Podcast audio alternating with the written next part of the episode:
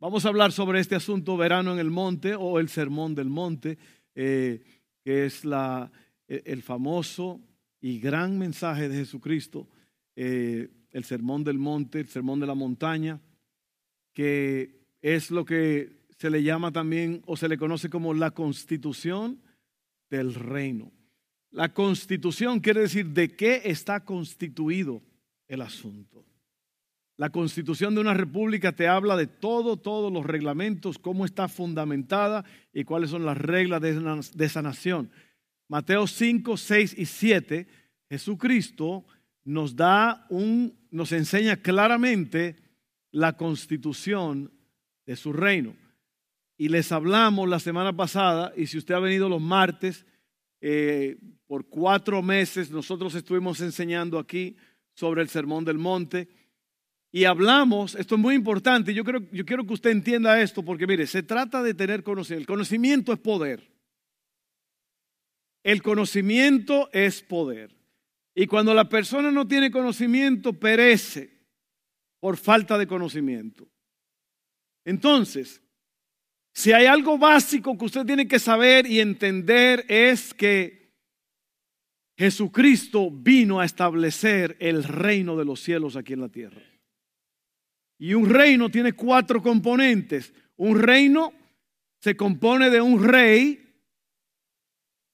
los ciudadanos del reino, las leyes del reino y el territorio del reino. El rey del reino es quién? Jesucristo, el Hijo de Dios. Él vino a establecer, él dijo, mis palabras no son mías, sino del Padre que me envió. Jesucristo vino a establecer el reino del Padre de los cielos aquí en la tierra. Así que Jesucristo es el rey. Grábate eso en la cabeza. Segundo, los ciudadanos del reino. ¿Quiénes son? Los discípulos. Los que han sido llamados y han respondido al llamado del Señor, los discípulos. Un discípulo es un seguidor de Jesús que sigue las disciplinas del Maestro. Un discípulo es un seguidor de Jesús que permanece en Él para hacer la voluntad del Padre en el poder del Espíritu Santo y enseña a otros hasta que lo aprendan, hasta que lo guarden. Yo espero que te esté grabando todo esto. Así es. Y luego están las leyes del reino que son la palabra de Dios, la, palabra del Señor Jesús, la palabra de los profetas, de los apóstoles, de los, hombres grandes, los grandes hombres de Dios. Este libro fue escrito en un periodo más o menos de 1400 años, aproximadamente 40 autores. Allí habían reyes, sacerdotes, médicos, profetas, un montón de hombres escribieron este libro santo. Este libro no es de opinión pública de la gente, es que los santos hombres de Dios hablaron siendo inspirados por el Espíritu Santo. Y luego entonces está el territorio del reino que es todo el mundo. Cristo dijo, vayan por todo el mundo y prediquen el Evangelio a toda criatura. Así que ahí está claro. Entonces ahora, cuando usted entiende eso, entonces usted puede ver ahora de qué se trata todo esto. La semana pasada hablamos sobre las ocho bienaventuranzas. ¿okay? Las bienaventuranzas son las características de los ciudadanos del reino, de qué están hechos ellos, cómo, cómo ellos se comportan, qué es lo que hacen. Tienen hambre y sed de justicia. Amén. Ellos lloran. Ellos son perseguidos, son maltratados por causa del testimonio son misericordiosos. Léalo otra vez. Si usted estudia ese mensaje, lea esas características. Ahora, hay dos más que el Señor eh, habla, pero eh, como esto es tan extenso, yo quería tomar este tiempo para hablar de estas dos características que se le suman a las otras ocho. Y son sal y luz. ¿Están listos? Vamos a leerlo.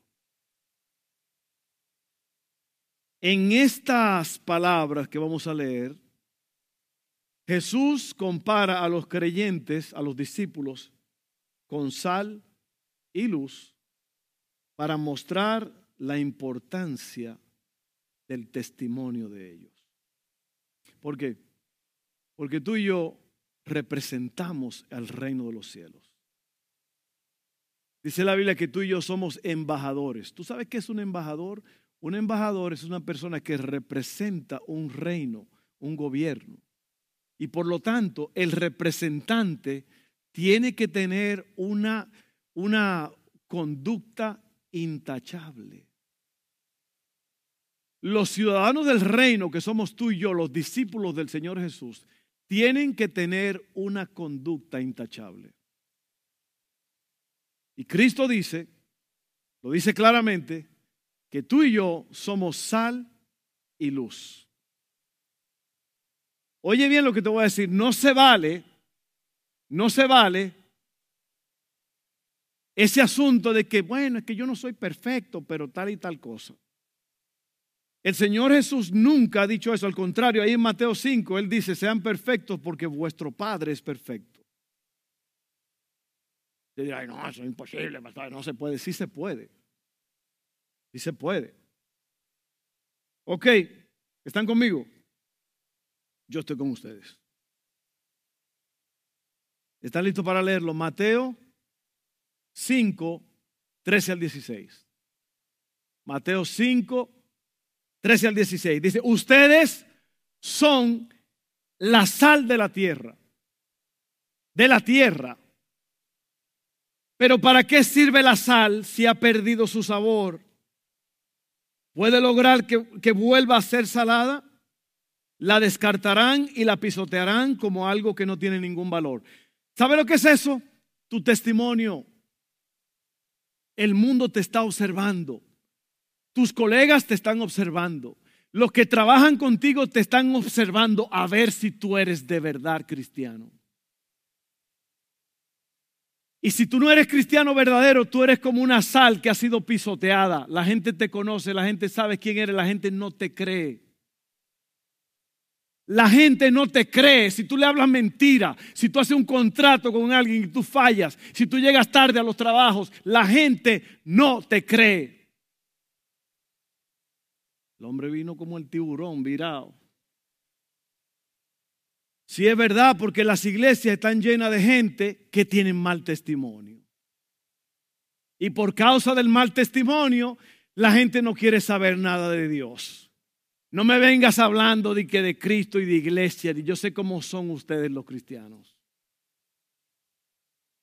Oye bien, si la sal ha perdido su sabor, puede lograr que vuelva a ser salada la descartarán y la pisotearán como algo que no tiene ningún valor. Eso es lo que la gente hace con el testimonio tuyo. Cuando tu testimonio no sirve, cuando tú eres una persona que anda fallando en frente de la gente, entonces la gente pisotean el nombre del Señor y lo descartan. Yo espero que no haya personas que hayan perdido su salvación por causa tuya. O déjeme redecir eso. Redecir, me acabo de inventar una palabra. No era Cantinfla el único que inventaba palabras. ¿eh? Déjeme decir eso otra vez. Que la gente no deje de ser salvo por causa tuya.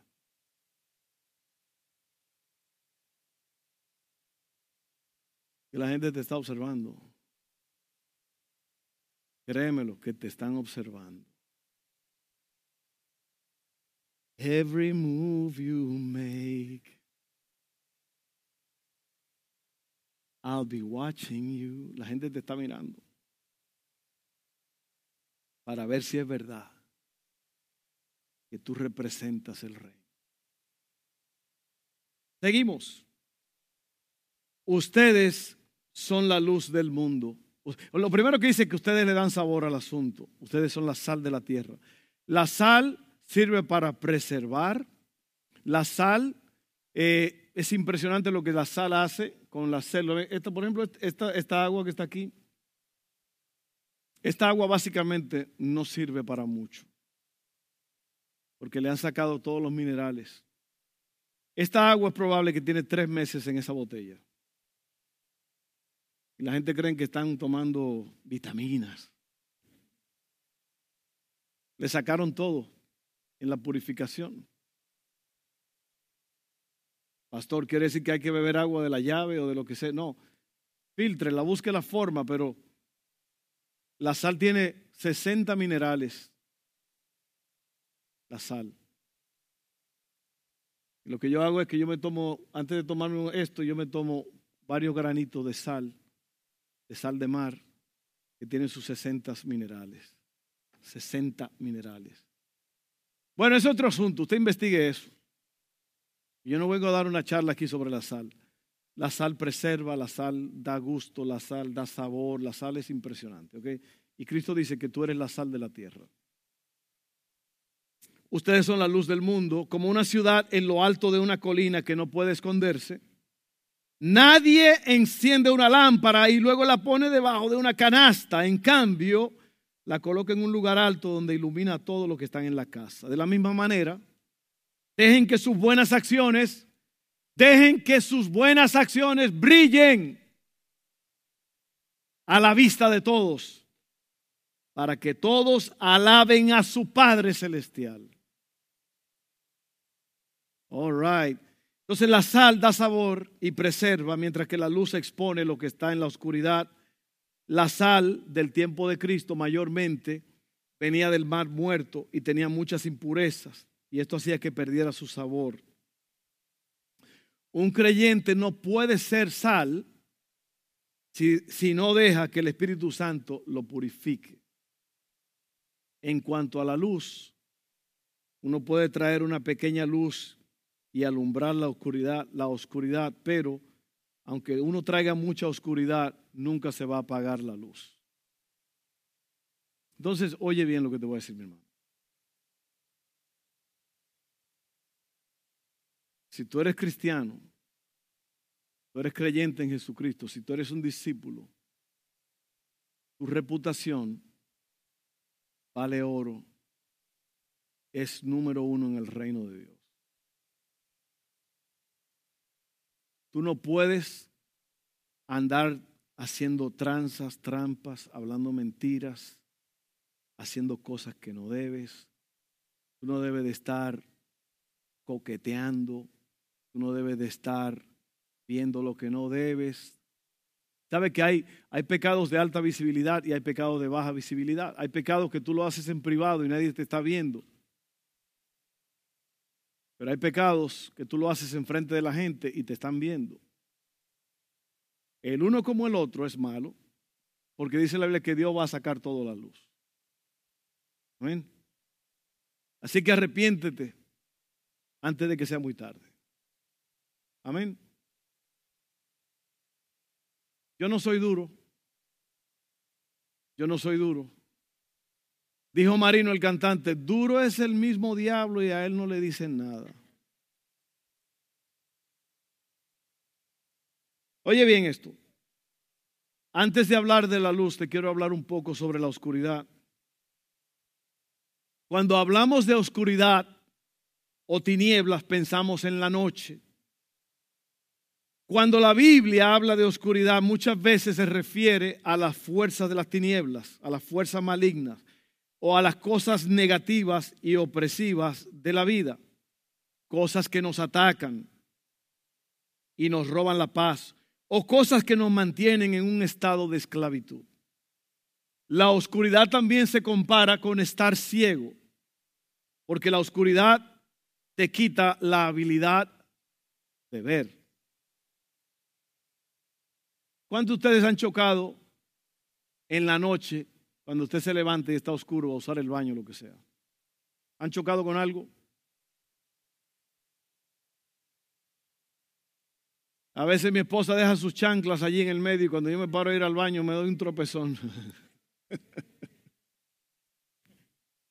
Pero es lo que pasa, cuando tú, no, cuando tú no ves, tú chocas.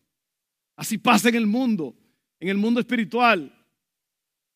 Si tú no andas en la luz, vas a chocar con cosas que no debes de chocar, que te van a afectar. ¿Qué es lo que causa la oscuridad? Que Cristo dijo que ustedes son la luz del mundo, yo soy la luz del mundo. Tú tienes, la gente tiene que ver tu luz. Tú eres un ejemplo de la gloria de Dios. Tú eres una representación de la gloria de Dios aquí en la tierra. Cuando la gente te ve, están viendo a Dios. Tú dirás, ay, no, Cristo dijo, el que me ha visto a mí ha visto al Padre. Y cuando Cristo dijo, ustedes van a hacer cosas mayores que yo, es porque tú y yo representamos el reino. Así que cuando la gente te ve a ti, ven a un representante del reino de los cielos. Pero tú no vas a llegar a nada, como te dije ahorita, a menos que tú estés guiado por el Espíritu Santo. ¿Qué es la oscuridad? La ausencia de luz. Génesis 1, 1 al 5 dice, en el principio Dios creó los cielos y la tierra. La tierra no tenía forma y estaba vacía. Y la oscuridad cubría las aguas profundas y el Espíritu de Dios se movía en el aire sobre la superficie de las aguas. ¿Sabe lo que estaba haciendo el Espíritu Santo? Estaba preparándose para separar la oscuridad de la luz. Y eso es lo que Él sigue haciendo hoy. ¿Ok? Mira lo que pasa. Entonces Dios dijo, que haya luz. Y hubo luz. Y Dios vio que la luz era buena. Luego separó la luz de la oscuridad. Dios llamó a la luz día y a la oscuridad noche. Güey, que tiene que haber una separación. Tiene que haber una diferencia. Y el que hace eso es el Espíritu Santo, que es la tercera persona de la Trinidad, que es el que te ayuda a ser como Cristo. A través de una relación íntima con Él. La clave en todo esto es intimidad con Dios. Número dos. Número uno es ¿Qué es lo que causa oscuridad? La ausencia de luz. Dos, la oscuridad no puede coexistir, no puede convivir con la luz. No puede. No puede. Para que una persona sea liberada de la oscuridad, primero tiene que ver la luz y ser guiado y liberado por la luz. Juan 3, 19 al 21. Oye bien lo que te estoy diciendo, porque todo lo que yo digo está respaldado con la palabra de Dios. Dice así, esta es la causa de la condenación, que la luz vino al mundo, pero la humanidad prefirió las tinieblas a la luz. Esa es la condenación.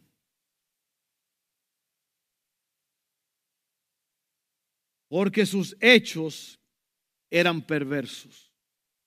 Pues todo el que hace lo malo aborrece la luz, rechaza la luz, odia la luz. Y no se acerca a ella por temor a que sus obras queden al descubierto. ¿Te estás dando cuenta? ¿Lo estás pensando? ¿Lo estás pensando? Yo le decía a los voluntarios hoy, porque estaba lloviendo y era una lluvia que cayó intensa, todos los caños de la iglesia estaban desbordándose con agua. Y yo le dije a ellos, cuando yo vi eso, yo, yo dije, Señor, yo quiero que así como está lloviendo afuera, que llueva adentro, que el Espíritu Santo. Pero ¿sabe lo que yo le dije? Si usted anda en pecado y en malicia, usted no va a querer eso. Porque el que anda en la oscuridad no se acerca a la luz. ¿Por qué? Porque lo van a descubrir. Y el Espíritu Santo saca todo a la luz. Amén. Ananías y Zafira, en el, Nuevo, Testamento, en el libro de los Hechos, lo que la gente estaba haciendo en la iglesia era que vendían las propiedades y repartían todo y se lo daban a los, pobres. No había nadie pobre, todo el mundo tenía algo. Y ellos, ¿saben lo que hicieron? Vendieron una propiedad y no dijeron nada. Y cuando llegaron a la iglesia, Pedro les dijo, oye, ¿por qué ustedes mintieron al Espíritu Santo? Y los dos cayeron muertos, uno detrás del otro. Primero uno murió, boom, luego vino la, otra, la esposa, y boom, que también murió y lo sacaron muertos a los dos. ¿Sabe por qué? Porque la luz expone. Ellos creyeron que habían hecho, porque Pedro le dijo, la propiedad era de ustedes, ustedes tenían el derecho de venderla, pero ¿qué hicieron? Quedaron callados. Lo que le habían prometido a Dios, no lo hicieron. Pero ese es otro mensaje. Entonces, en cambio, dice aquí, el que practica la verdad se acerca a la luz para que se vea claramente que ha hecho sus obras en obediencia a Dios.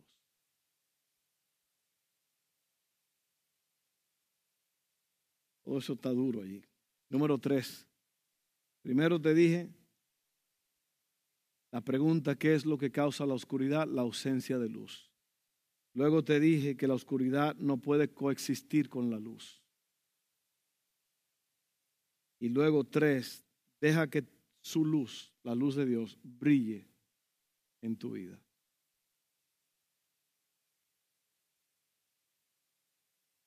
Cuando Cristo entra a la vida de las personas, la oscuridad empieza a disminuir.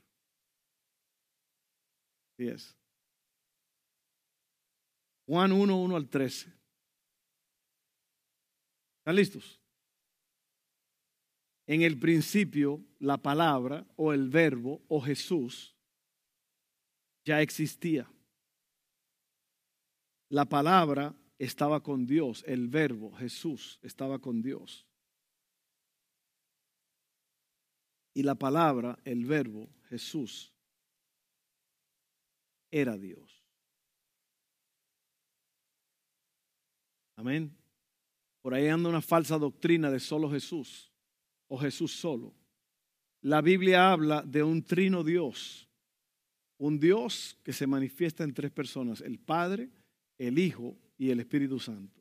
Y si usted es estudiante de la Biblia, usted se va a dar cuenta que muchos versos de la Biblia te lo habla de los dice el Padre envió al Hijo en el poder del Espíritu Santo. Así que ahí no hay pierde, ahí no hay nada. Otros creen que nada más es Jehová. Así que no se no se confunda. ¿Ok? Oiga bien. Dios, el que es la palabra, existía en el principio con Dios. Dios creó todas las cosas por medio de Él y nada fue creado sin Él. La palabra le dio vida a todo lo creado. Cuando dice la palabra es el verbo, es Jesús. ¿Ok? La palabra le dio vida a todo lo creado y su vida trajo qué? Luz a todos. La luz brilla en la oscuridad y la oscuridad jamás podrá apagarla. Dios envió a un hombre llamado Juan el Bautista para que contara acerca de la luz. Oye bien,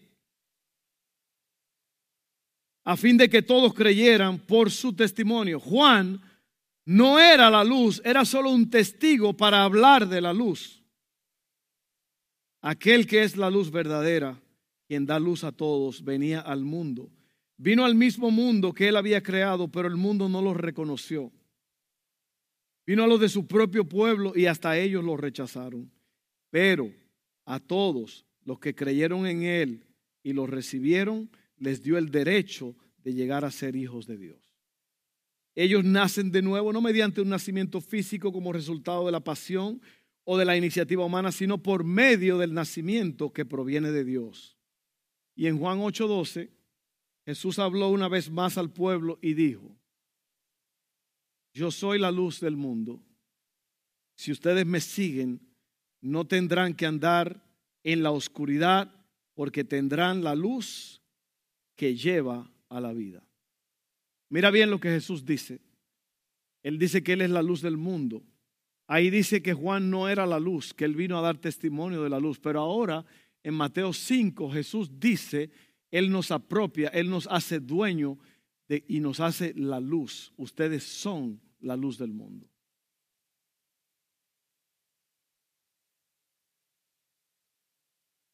Que la luz brilla, la luz expone, la luz revela. Yo no sé a quién le estoy hablando aquí en esta tarde. Yo espero que le esté hablando a todos. Porque mucha gente no, no idea de lo que se está hablando muchas veces. ¿Por qué? Porque se han hecho tardos para oír. Una versión más moderna dice, lo que le entra por un oído le sale por el otro. Debiendo haber sido maestros después de tanto tiempo, es necesario que se les vuelva a enseñar el ABC de la palabra de Dios. Ya vamos finalizando aquí. Un párrafito más que leer. El último verso dice, porque tendrán la luz que lleva a la vida. Y tú y yo tenemos esa luz que lleva a la vida. Dios está trabajando en el mundo y quiere que nos unamos a Él. Eso se llama misión. Tú quieres, o perdón, Dios quiere que tú tengas un ministerio en el cuerpo de Cristo y una misión en el mundo. Tu ministerio es el servicio a los creyentes y tu misión es el servicio a los no creyentes. Tu ministerio es el servicio a la gente de la iglesia. Tu misión es el servicio a la gente que no son creyentes. Cumplir tu misión en el mundo es uno de los grandes propósitos de Dios para tu vida. Ser cristiano implica ser enviado como un representante de Jesucristo. Jesús dijo, como el Padre me envía a mí, así yo los envío a ustedes. Sal y luz. Ahora, ¿dónde estoy yo parado? Obviamente yo estoy parado en la roca que es Cristo. Pero yo estoy concientizado. Yo nací en este mundo para glorificar al Padre. Y gracias a Dios por mi mamá que me llevó a la iglesia, que me enseñó, que me ayudó. Gracias a Dios por pastores que reconocieron, me ayudaron, entendieron mi llamado porque fuimos fieles. Dios nos llamó porque fuimos fieles. Porque yo, Dios llama a gente fiel. Mi esposa y yo siempre fuimos fieles en la casa de Dios. Cuando había servicio, ahí estábamos. Cuando el pastor no nos necesitaba, ahí estábamos. Y esos pastores, todos los pastores en los cuales estuvimos bajo ellos, reconocieron nuestro ministerio. Ojo con esto. Ojo con esto. Si usted es cristiano, usted tiene que estar donde están los hijos de Dios. Cuando hay un servicio, cuando hay un servicio en la casa de Dios, usted tiene que estar ahí a menos que tenga una, urgencia.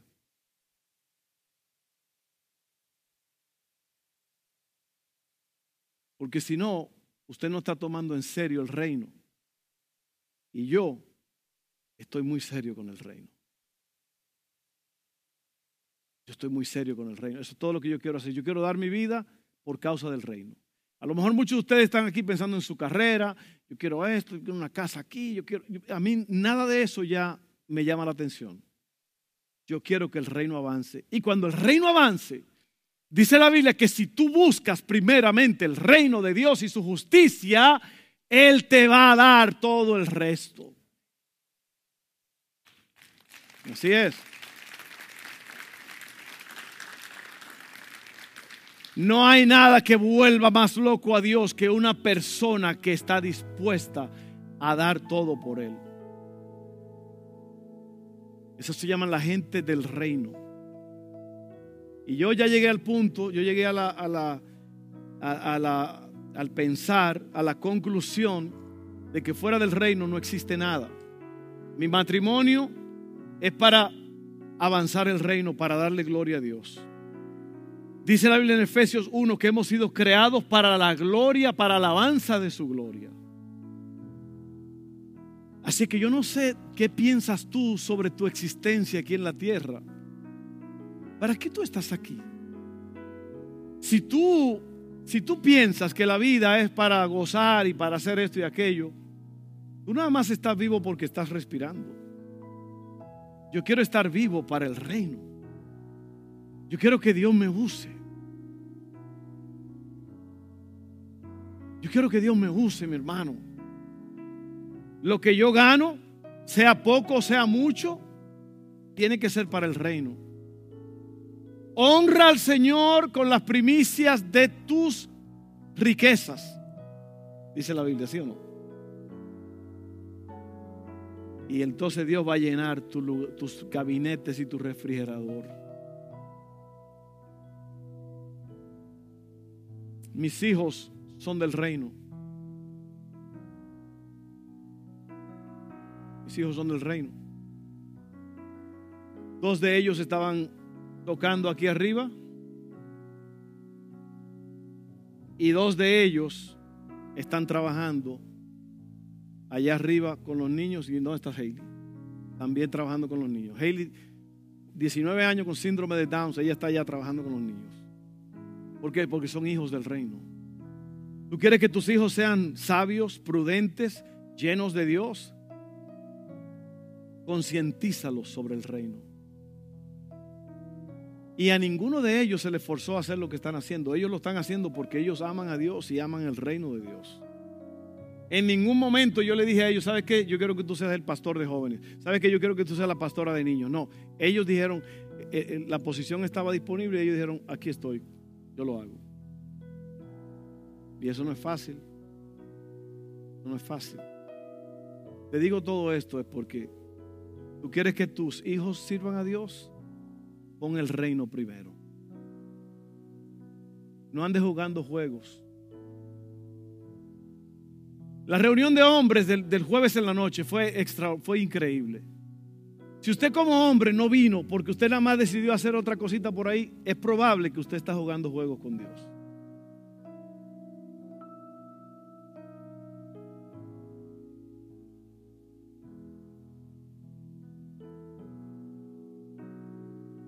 Ahí viene el pastor, viene virado como bestia. Es una, salsa de Richie Ray Bobby Cruz que dice, ahí viene Richie, viene virado como bestia, tocando el tumbao. Yo no estoy tocando el tumbao, lo que yo te estoy hablando del reino. Todo tiene que tener, todo tiene que estar relacionado con el reino. Cada respiro que tú das es para gloria del Padre. Todo lo que tú haces. Vamos a orar. Padre, gracias por este tiempo, por estas preciosas personas que están aquí. Gracias por todos los que nos visitan en línea. Que Dios los bendiga grandemente. Hemos hablado sobre sal y luz, hemos hablado sobre el reino, hemos hablado sobre nuestro testimonio Hemos estado hablando de que nos están observando. Y en base a lo que observen van a tomar su decisión si van a servir a Dios o al Satanás. Así que Señor, por favor, ayúdanos a cuidar nuestro testimonio. Somos sal y luz. Gracias, Padre, en el nombre de Jesús. Amén. Yo quiero hacer algo ahora, yo quiero hacer una oración porque es probable que aquí haya alguien que no le ha dicho sí a Dios, no ha tomado su decisión. El libro de, Romanos 10 dice, con el corazón creemos, con la boca confesamos. Si tú quieres ver a Dios, si tú quieres ser salvo, tienes que aceptar al Señor Jesús. Tienes que decirle sí a Dios que te salve. La salvación no viene por un chorrito de agua que te echaron cuando tú eras un bebecito. Hay que creer para ser salvo. Usted sabe que un bebecito de esa edad, ¿qué va a creer? ¿Qué sabe? No tiene conciencia de nada. Pero tú tienes la oportunidad en esta noche de salvar, en esta tarde, de salvar tu alma. Y yo espero que tú seas sabio, querido amigo, amiga, y que tú corras hacia Dios y que tú le pidas a Dios que te salve hoy. Porque ni los próximos cinco segundos de vida están garantizados. La cosa más fallosa que hay es el cuerpo humano. Un pequeño virus te tumba y te mata en, cuestiones de, de horas. Un accidente. Pero los que hacen la voluntad del Padre permanecen para siempre. Yo quiero que ese seas tú. Vamos a hacer esta oración. Todos, todos conmigo, oren conmigo juntos. Hablen a Dios en voz alta. Dígaselo a Dios con ganas. Dígale, Dios, sálvame. Yo creo en Jesús. Él vino y murió. Tomó mi lugar. Yo creo eso. Yo lo acepto. Con mi boca confieso y creo en mi corazón que Jesucristo es el Señor, que Él murió y resucitó. Y yo acepto eso. Salva mi alma, Padre, en el nombre de Jesús. Amén.